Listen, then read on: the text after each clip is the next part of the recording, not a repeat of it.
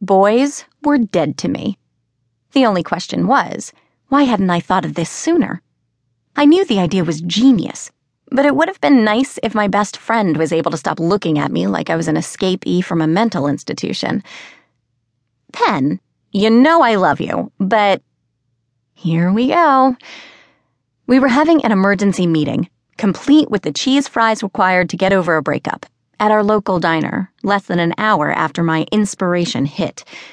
Tracy took a sip of her milkshake, taking in my tirade about all the problems guys have caused me over the years. I hadn't even gotten to the part about the club yet and my decision to not date.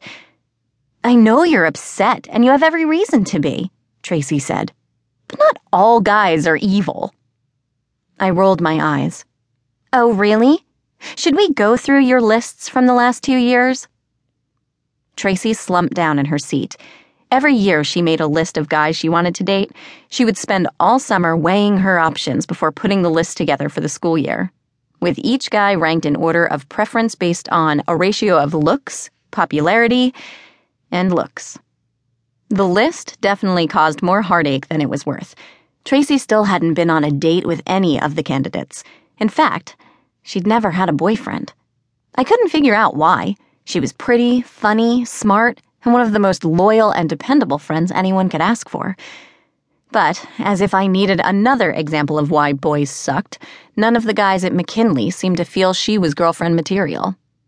Lucky her, I thought. But she wasn't seeing it that way. I don't know what you're talking about she said. Right. So you're telling me you don't have a new list ready for inspection? Tracy moved her purse onto the seat next to her. Of course she had a new list. We only had a few more days before the start of junior year.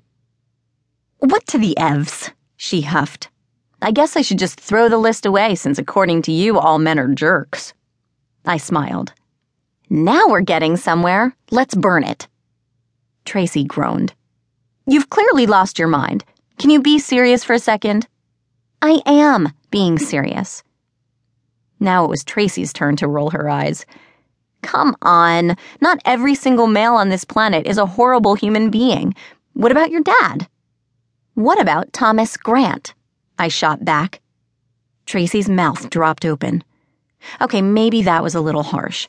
Thomas had been on last year's list. She'd spent an entire semester flirting with him in chemistry. Finally, he'd asked her if she was free one weekend. Tracy had been thrilled until he texted her an hour before they were supposed to meet and told her that something had come up. Then he'd ignored her the rest of the year.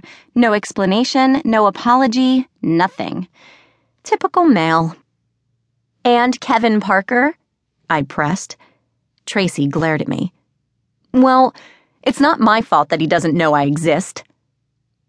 There was always one name on the top of Tracy's list Kevin Parker, senior football player extraordinaire. Unfortunately, Kevin had never acknowledged that Tracy was even alive. When I'd been dating Derek, I'd invite Kevin and his friends over to my house for the sole purpose of letting Kevin get to know Tracy, but he never paid any attention to her. One of the only reasons I put up with Derek for as long as I did was because Tracy needed her daily Kevin Parker fix. Thinking about that list and how much it dictated Tracy's happiness made me want to rip it out of her purse and tear it apart, because I knew, one by one, she'd have to cross their names off, and she'd end up in tears. Tracy sighed, then collected herself. This year is going to be different, she swore. I don't know. I've got a really good feeling about it. She took the list out and started wistfully looking at this year's contenders. Had I seriously believed that Tracy would understand my need to stop dating? All she thought about was going on dates. I gave up, for the moment. Tracy wasn't the only one who had a good feeling about this year.